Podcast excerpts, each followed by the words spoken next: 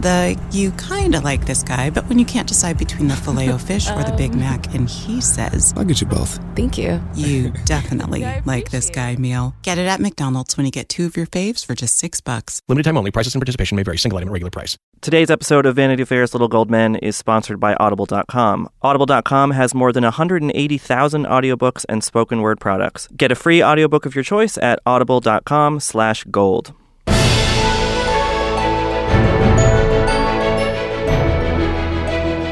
Hello and welcome to Little Gold Men, an award season podcast from Vanity Fair and Panoply. I'm Katie Rich, the Hollywood editor of VanityFair.com, and I'm here in the room with Vanity Fair's film critic Richard Lawson. Hi, Richard. Hello. And then coming in on the phone from far flung San Francisco, it's Vanity Fair's digital director Mike Hogan. Hi, Katie and Richard. Hi. Hello. San Francisco, traditional home of all Oscar buzz. Very, very apt location. Some, somewhere in the future it will be. Yeah. This week, we're in the thick of the New York Film Festival, so we'll talk about what was probably the festival's highest profile debut, Steve Jobs, starring Michael Fassbender. And from there, we asked you guys some questions on Twitter about which overdue actors or filmmakers or otherwise overlooked people you're hoping to see in the awards race this year. And then finally, we have our first ever special guest in episode two. How lucky are we?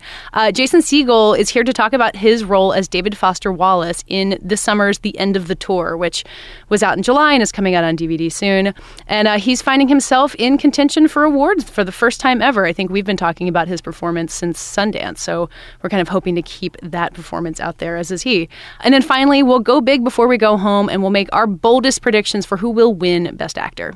So, Steve Jobs, which stars Michael Fassbender as Steve Jobs, made its debut at the New York Film Festival over the weekend and comes out in theaters this week.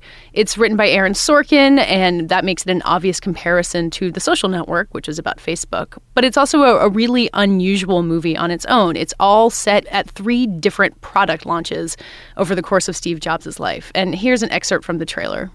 You're the only one who sees the world the same way I do. No one sees the world the same way you do. Everyone is waiting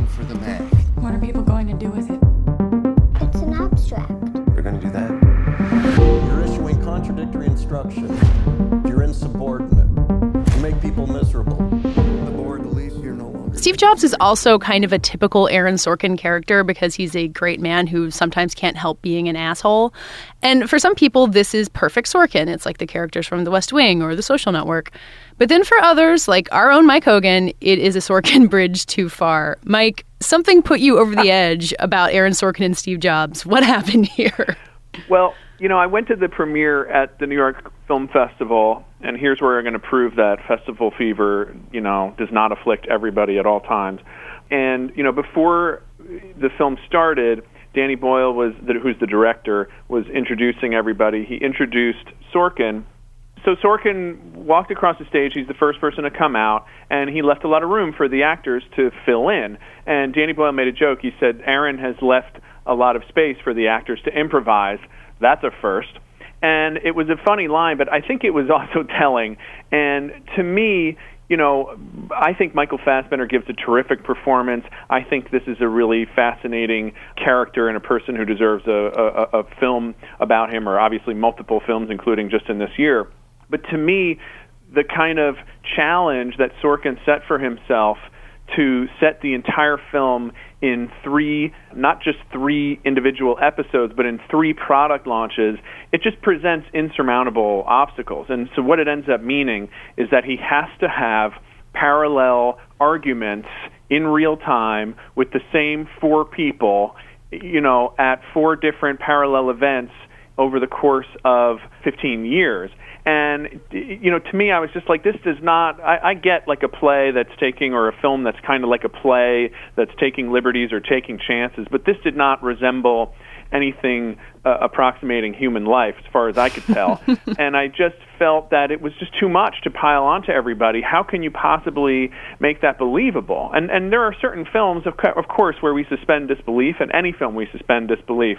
But it starts to get, you know, there's that patented Sorkin thing where people are having an argument and somebody says something that seems like a, a non sequitur, and you realize that they're a- answering something that came up you know, 90 seconds earlier or a minute and a half earlier. Yep. Well, in this film, they do that, except the thing happened 15 years earlier.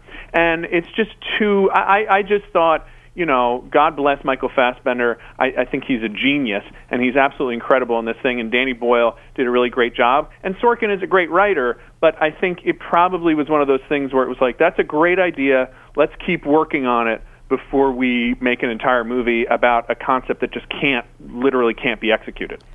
Richard? Well, I mean, I'm a, a sort of shameless or slightly shameful Sorkin apologist. And I don't know, Mike. I, I, I think it's it's interesting you mentioned a play, and because I think it, it really did feel like a play, which maybe you would suspend your disbelief about what you just heard. You know, oh, you know, we know that it's 15 years later, but like intellectually, but like emotionally, I I didn't really mind that we were sort of having these recurring sort of conversations stretched across a decade and a half. And I was just so taken with, you know, a few especially towering scenes with Fassbender and and when he's fighting, um, arguing with Jeff Daniels, who plays, I think his name is John Sculley, the former CEO of Apple. And there's one with his daughter that I, I, I was so swept up in the in the writing there and the performing performances there that I, I, I was really found myself willing to to forgive some of the sort of narrative, you know, tricks that that are are pretty unsubtly applied. Well, and I think, you know, look, Aaron Sorkin is one of the great screenwriters of our time, right? There's no question about it. But it does feel like there comes a certain point where, you know, you get to the place where you're so big that that there's not a person that you trust there to be like, "Hey, you know what? I think that this needs some more work." And to me, it was a, it was a case where I felt like, okay, I'm in Aaron Sorkin's world now, and this is all exactly the way he wants it to be.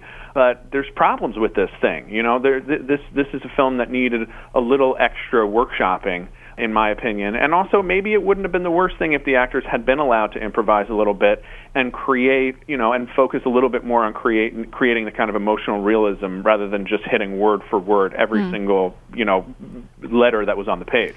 I think the fact that two, I think two of the three major events in this take place in opera houses isn't a coincidence. Like there is a theatricality that's built into the way that Sorkin has scripted this, and the fact that, like you were saying, Mike, all of these people have to recur in this kind of like an aria in an opera. Like the theme keeps coming up over and over again. And for me, I think the trick is that Danny Boyle and Aaron Sorkin aren't necessarily a good match. Like I don't think I think Danny Boyle can be a really excellent director and really handles actors well. Like the performances in this are really good because not all because of Danny Boyle, but he does a great job of working with them.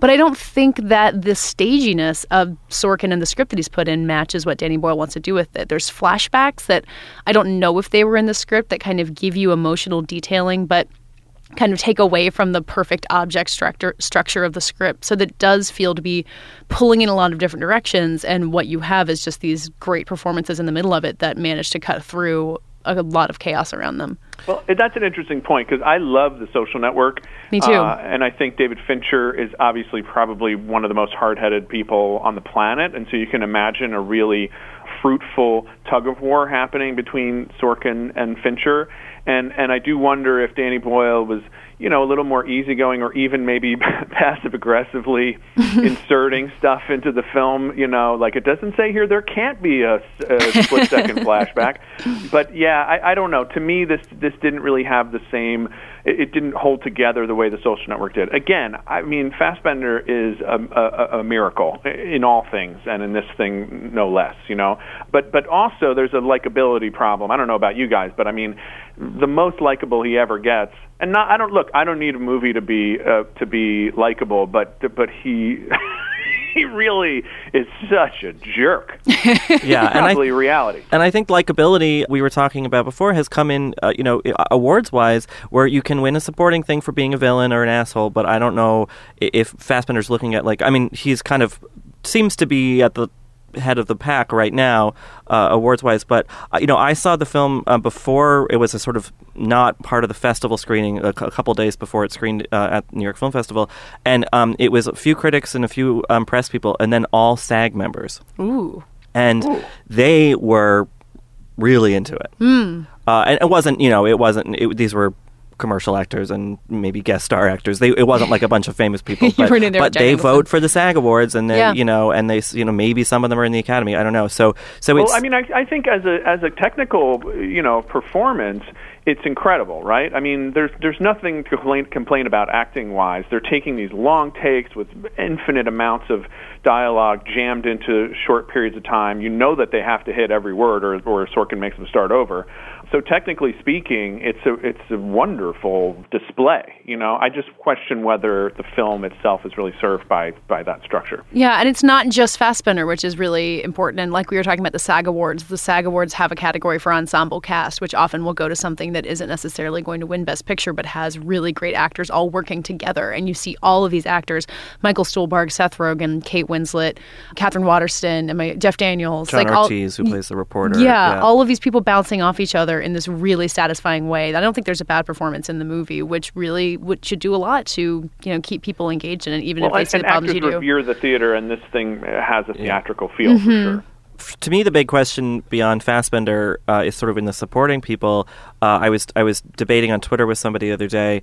You know, some people are saying that we're, this is going to be Seth Rogen's first time at bat, and, and then other people are saying Jeff Daniels. I'm wondering if it could be both. That sometimes happens with supporting. Still, it doesn't really happen with the lead categories anymore. Mm-hmm. Yeah. But but I think that it could go a lot of ways, which is exciting to watch. You know, And Kate Winslet, I think, is worth Yeah, talking about yeah. too. She's really terrific in it. yeah, yeah. I think Seth Rogen had the most, uh, to me, was the most affecting performance and the least. Maybe because it was the least technical in a way, it Mm-hmm. was kind of it, it- it was a nice relief from some of the pyrotechnics happening all around it. And, and as Steve Wozniak, he's in some ways, I think, the emotional anchor of the movie. Like it's about moral, Steve Jobs. too, yeah, and it's it's supposed to be about Steve Jobs and his daughter Lisa, but Lisa's played by three different actresses over the thing. I don't know that I ever totally bought his reformation as a dad. He still didn't seem like that great of a dad.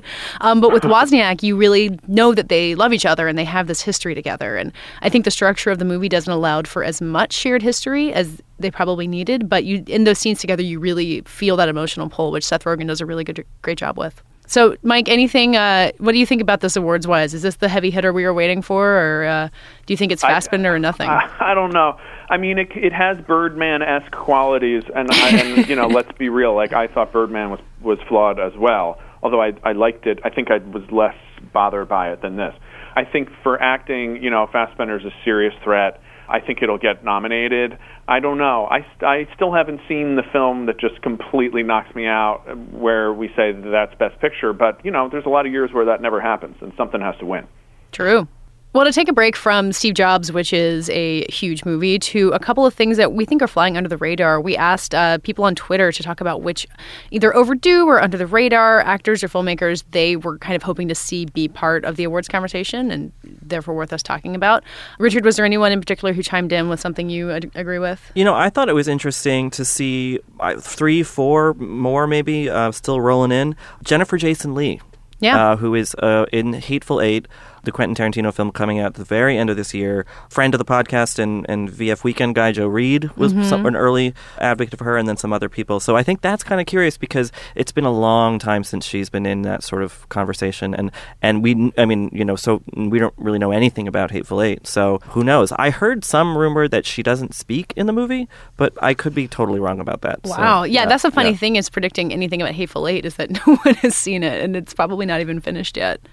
I saw at least two people chime in in the similar way with Lily Tomlin, like, uh, and B Forte responded and pointed out that it would be if she won, it would be an EGOT for Lily Tomlin, which is Oh, that's always exciting. I know, um, and I watched Grandma over the weekend, and it's so good, and she's so good in it, and it's seventy five minutes long, which is my favorite quality in any movie.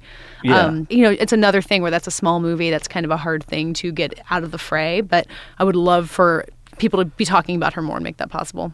Yeah, and like we'll talk t- talk about with Jason Segel when he's on. You know, Grandma's a movie that opened or premiered at Sundance. You know, way back in January. So it'll be interesting to see. Despite you know, it's gotten a lot of good reviews. Lily Tomlin is is has I think a, a kind of sizable campaign you know engine behind her. Well, and she's Um, worked with everybody in the industry. yeah, and it point. helped that she it helps that she's also in the conversation because she has a Netflix show right now. Mm-hmm. Like she's not just kind of coming out of nowhere. Mike, anything that you, uh, struck you in the responses? I loved what Patrick underscore Ren said. Paul Dano for Love and Mercy. That is such a cool film. I, I saw it in uh, Toronto last year, and he becomes Brian Wilson.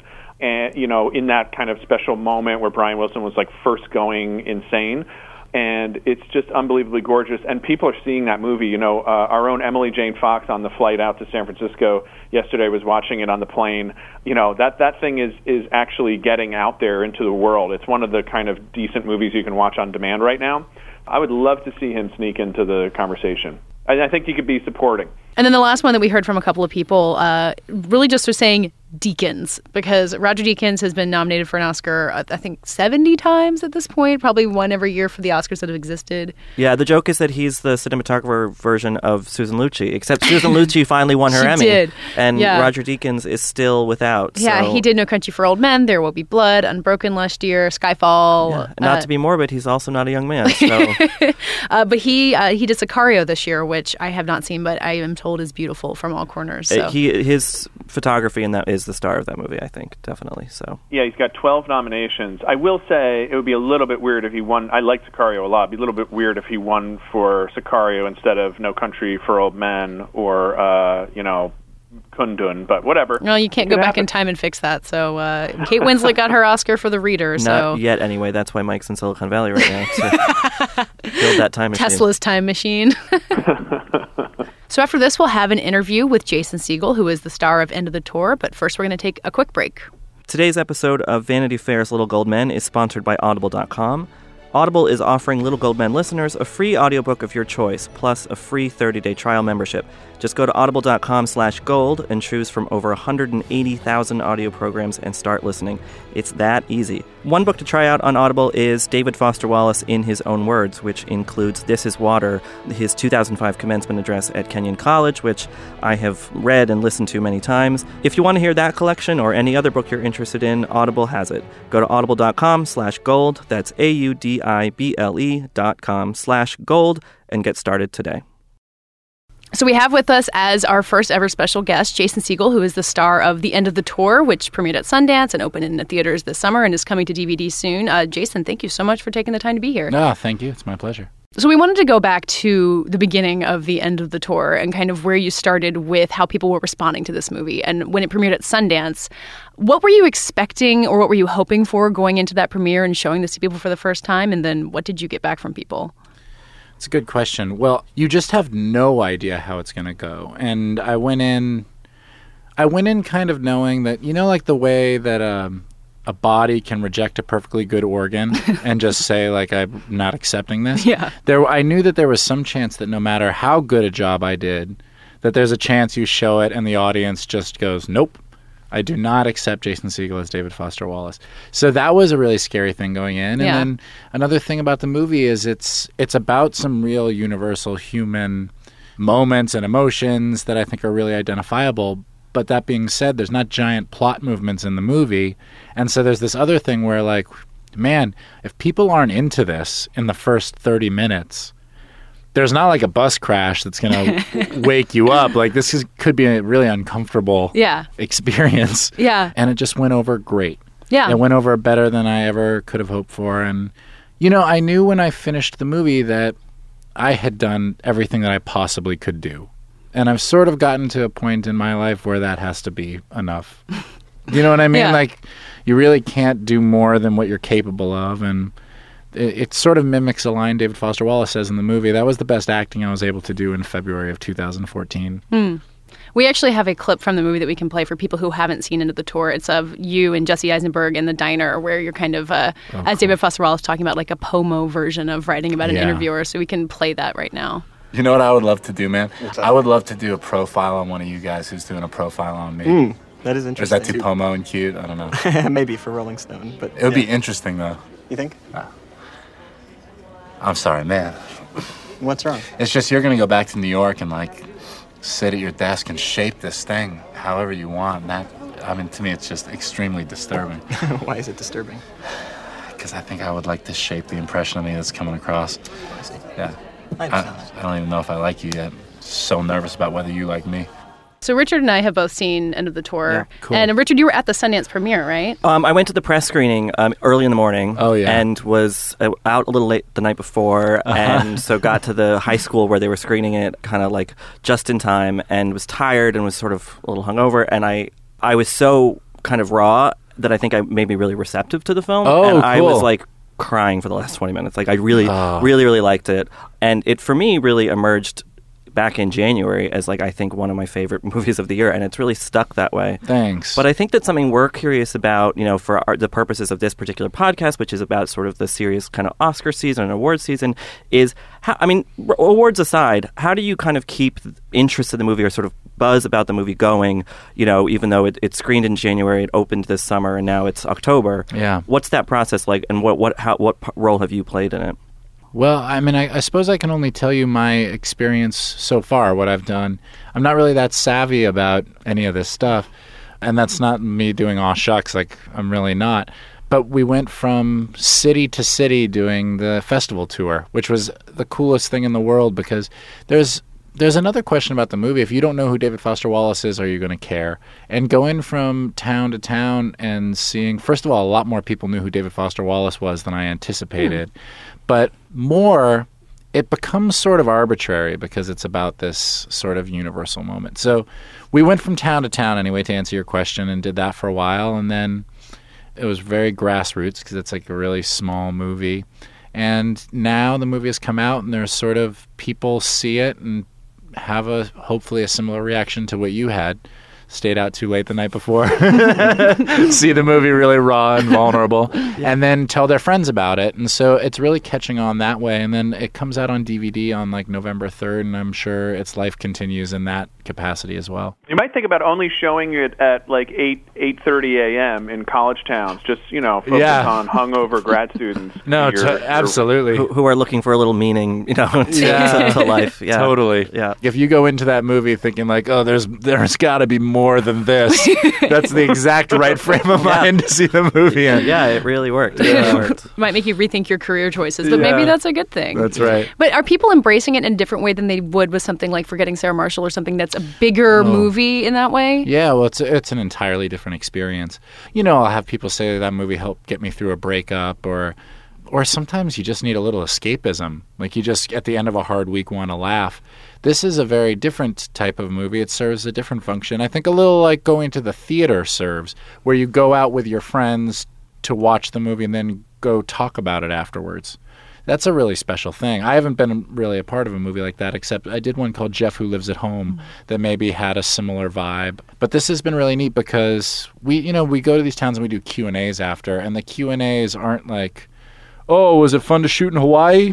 it was, uh, you know, we end up talking about like where you place your value and things that were sort of at the heart of David Foster Wallace's writing. Yeah. Well, and I have a question. Like a, a lot of those films we're talking about, the earlier movies are really directly geared toward. Uh, I mean, they're they're artistic, but they're artistic box office movies, commercial movies. Sure. And in this case, you know, we're here talking about we're, we're a podcast that's talking about awards this early, and part of the reason we do that is because awards kind of create a space for artistic films that are less obviously box office home runs. Yeah. And and when did that kind of thinking did, did that thinking kick in really early with you on this project or did it come in later where it was like after Sundance you guys were like wow this is a movie that we can do this circuit and get more eyeballs to a film I think that it's actually a little bit different than that from my perspective going in. Yeah. For me, what happened was I exited a period of my life where I was doing um, a lot of commercial stuff. I was on a TV show, a sitcom, which is, for as inventive as the show was, and I'm so blessed to be a part of it and all of that stuff. A sitcom by nature is very mainstream and very commercial. It's how it all works. And when I exited this sort of natural decade of working really hard in that environment, I had this moment where I felt just like how David Foster Wallace felt in the movie. Like, man, I just have this blank canvas in front of me now. I'm 34 years old, alone in a room with a piece of paper. What do I do? Were you 34 as well? I was 34 as well. so there's synchronicity there. Yeah, no. When I read that line, I, I have to face the reality that I'm 34 years old, alone in a room with a piece of paper. I knew I had to do the movie, but I decided at that moment, like, I only want to do things that are sort of reflective of the things that I'm thinking about and feeling at this point in my life, and so, you know, there nothing about the movie feels big.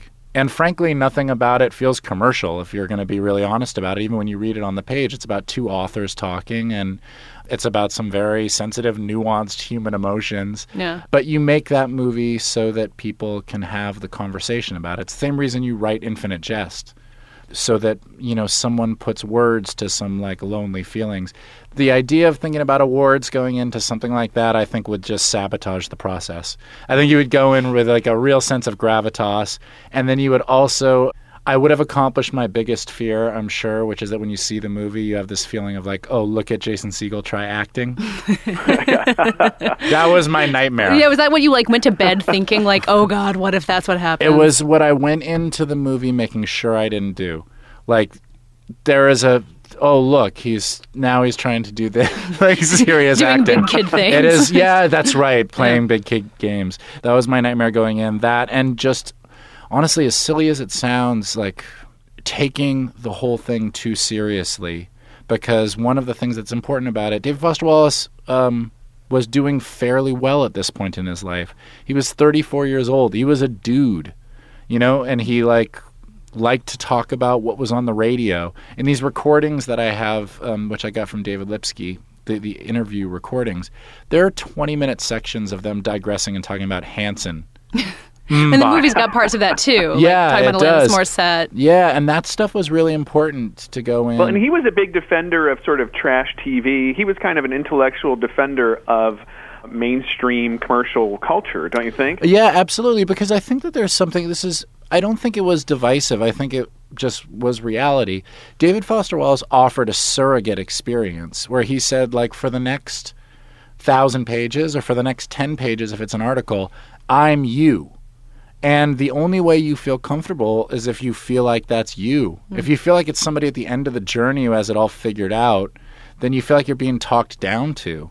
Um, and David Foster Wallace always made you feel like he was right in it with you. I just happen to be the one with the vocabulary, so let me do the talking. you know? I talked to Seth Rogen a couple days ago. Actually, Yeah. he's in Steve Jobs, and I was asking him if when people are saying because people say things to him like "your nightmare," like "oh, he's trying big kid acting now," Right. and I asked him if he thought that was kind of disrespectful to the way that you take comedy seriously too. Like you've made movies that you also took really seriously. Do you think people don't get that when you're com- when you've made your name as a comedian that that is also hard work? I don't think, you know, it's interesting. I don't think that there's any misconception that it's hard work comedy. I think what maybe is easy to miss is that the best comedy is coming from the same question of how honest are you willing to be on screen. Like really, the comedy that I really respond to is is stuff where people are really kind of laying bare their feelings, and then in comedy, it's like in an embarrassing way or a humiliating way or something like that. You know, think about Albert Brooks in broadcast news. Some of those scenes where she has chosen William Hurt and he's alone dealing with it, drinking too much and singing to the mm-hmm. radio. They're just so honest. They're profoundly honest, and that's why we laugh. I think drama is. I, I think it's all. I think it's all a test. Any art, to me, acting, painting, writing, music, is how honest are you willing to be, uh, you know, in your in your craft. And I think also speaking about Seth Rogen and, and, and your your role in in End of the Tour, you know, people seem to get a kind of higher amount of acclaim sometimes for playing a real person. Mm. You know, like we see that a lot, you know, at the Oscars where, you know, Eddie Redmayne's winning for Stephen Hawking or, Sure. you know, things like that. Do you think that, do we have any sort of in, insight into why that might be? Like why somehow something about an actor playing a real person has that kind of extra weight or gravitas to it? Or is it, Well, I think it, if there's any legitimacy to that, it's that you have added constraints. right. You know what I mean? You're suddenly given a few more rules. You know the way that somebody speaks and you know the way that they move. And that can be a tool, that can be helpful, but it also is a bit limiting. And so to capture something universal from somebody who you know was real, I think is a bit of a tight walk. And when someone can see in someone, and you did, you know, you went through the effort of trying to uh, have David Foster Wallace's voice and mannerisms, and when someone knows that and they're saying, "Oh, but that's really this transformation that you get to witness." Well, yeah. The other thing that the other reason that maybe like you get a couple extra credit points is they have a picture they can hold up next to you. Yeah. Yeah. You know what I mean? You have a lot up against you. Like you can play an interview with David Foster Wallace on Charlie Rose right next to my performance, so that that's you know the fall flat on your face factor goes up a few degrees. Well, do the good points of that outweigh the bad? Like, is it great that you can sit there and watch five hours of David Foster Wallace and master it, or is it just like this is a nightmare? No matter what I do, I'll never be able to match this video that exists. You know, it's such an interesting question. It it to me a huge part of the thing that I was battling, I can only speak for myself, is my own personal fear and insecurity, self-doubt like I will never be able to match that. But that for me, that it starts out like that and then that drives me to do everything I possibly could. I knew that if at the end of the day I did everything that I possibly could, then all I had to face was reality maybe I'm good enough, maybe I'm not. But I didn't want to leave anything on the court. Like, oh, if I had just gotten that dialect coach, maybe this would have gone differently. Yeah. you know. So you had to get you get the right bandana and you get the right and hair. you get the dialect coach, Yeah. and like uh, honestly, uh, you imagine what like an actor you admire would do, and you copy that. Yeah. So you just came, uh, as we talked to you, from a lunch that Paul Rudd, I think, hosted for you. Yeah. And this is such a part of the process when you're keeping a film out there in the conversation. Like, what do you like? What what does having that support from friends of yours or colleagues like mean in getting the film continue to be visible in that way? Yeah, well, it's just the nicest thing in the world that your friend does anything for you. there's a there's a whole business side that you guys are actually probably more savvy about than I am. The fact that you know, even like a friend wants to meet me for dinner always makes me feel good, you know. And so the fact that Paul would put on a suit and come down to this thing, which is sort of by its nature a little awkward, like you don't know anybody in the room, and it's it's like very fancy pants kind of thing. Yeah. But having a buddy like Paul to do it with, you feel very at home. You you know make eye contact every once in a while, like. And Yeah. it's You- interesting talking about. Uh, you said you know this is the kind kind of movie where you know there's going to be a lot of conversation after you see it. You go to dinner and maybe talk about the film.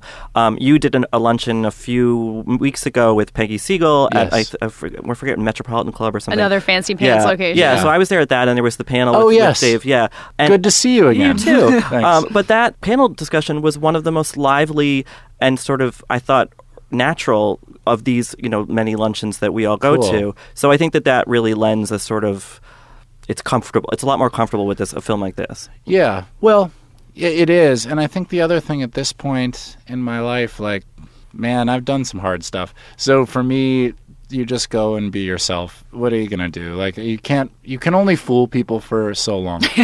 Right. It becomes exhausting. I mean, really, like, I can't. Um, at, at my age, I just have no desire to be anything other than what I am at this point. You So keep saying at my age like you're 80 now. I turned 80. I turned 80. Congratulations. Yeah. Yeah. Uh, the listeners can't see, but he, he's, I'm he's 80, hobbled over. which makes adds Yeah. to the gravitas of my performance. yeah, really. Playing a 34 year old Yeah. is Yeah. such no, a it's stretch. It's remarkable. I was surprised you hadn't asked about it yet. I have I have one question just to dumb things down a little bit, if you don't Yeah, mind. Sure. You you've been to the Oscars, right? What's the Yes. what's the most surprising things about thing about that people wouldn't get who are watching at home about actually just being there? Oh wow, what a cool question. Boy, my experience with it was so dreamlike because I was there with the Muppets. And I also wasn't nominated, so it was pretty stress free. Um, Bret McKenzie was nominated, who wrote the music, so I was there just sort of as an ambassador for the movie. I I think it's that uh, for me, I never stop being starstruck.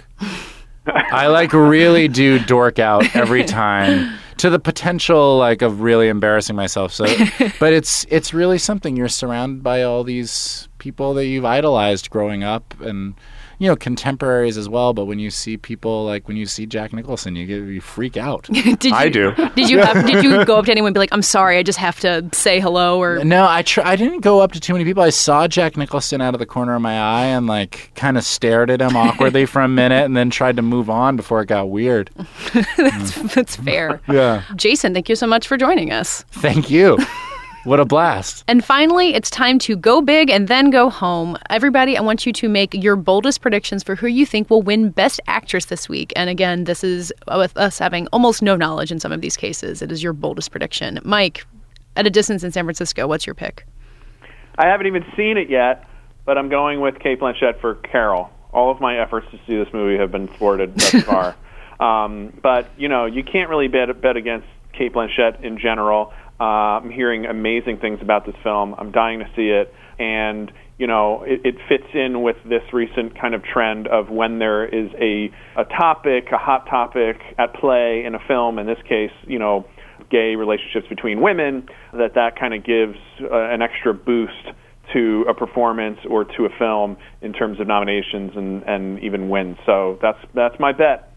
Richard, I hear yours is similar. You can bet against Cate Blanchett if you're using another Cate Blanchett performance. I just saw Truth, this movie where she plays Mary Mapes during the Dan Rather George Bush military record scandal at CBS News.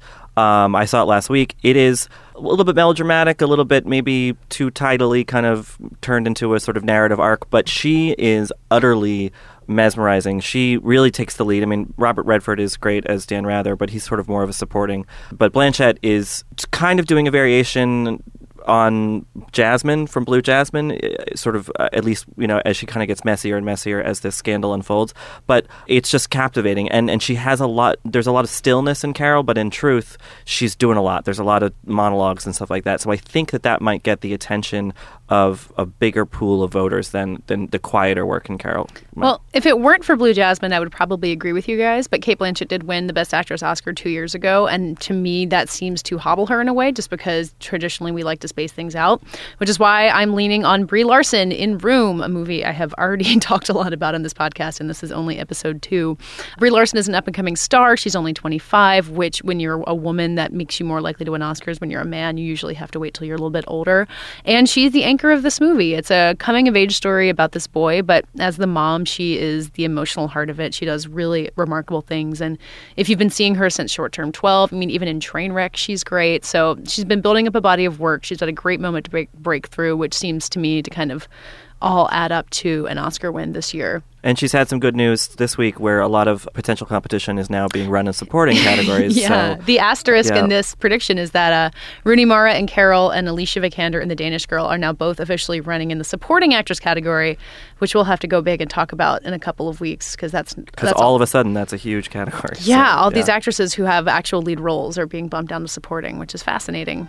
And that does it for this week's Little Gold Men. Thank you so much for tuning in. And special thanks to our guest, Jason Segel, star of End of the Tour. You can find all of us writing about award season and much more at vanityfair.com and follow us all on Twitter. And Little Gold Men has its own Twitter feed, you might not know, at Little Gold Men.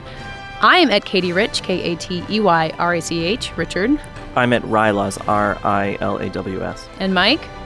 I'm at Mike underscore Hogan, like the Hulk. This episode was produced by Tim Einenkel. Our engineer was Henry Molofsky, and our senior producer was Laura Mayer. You can find this and many more great podcasts at panoply.fm.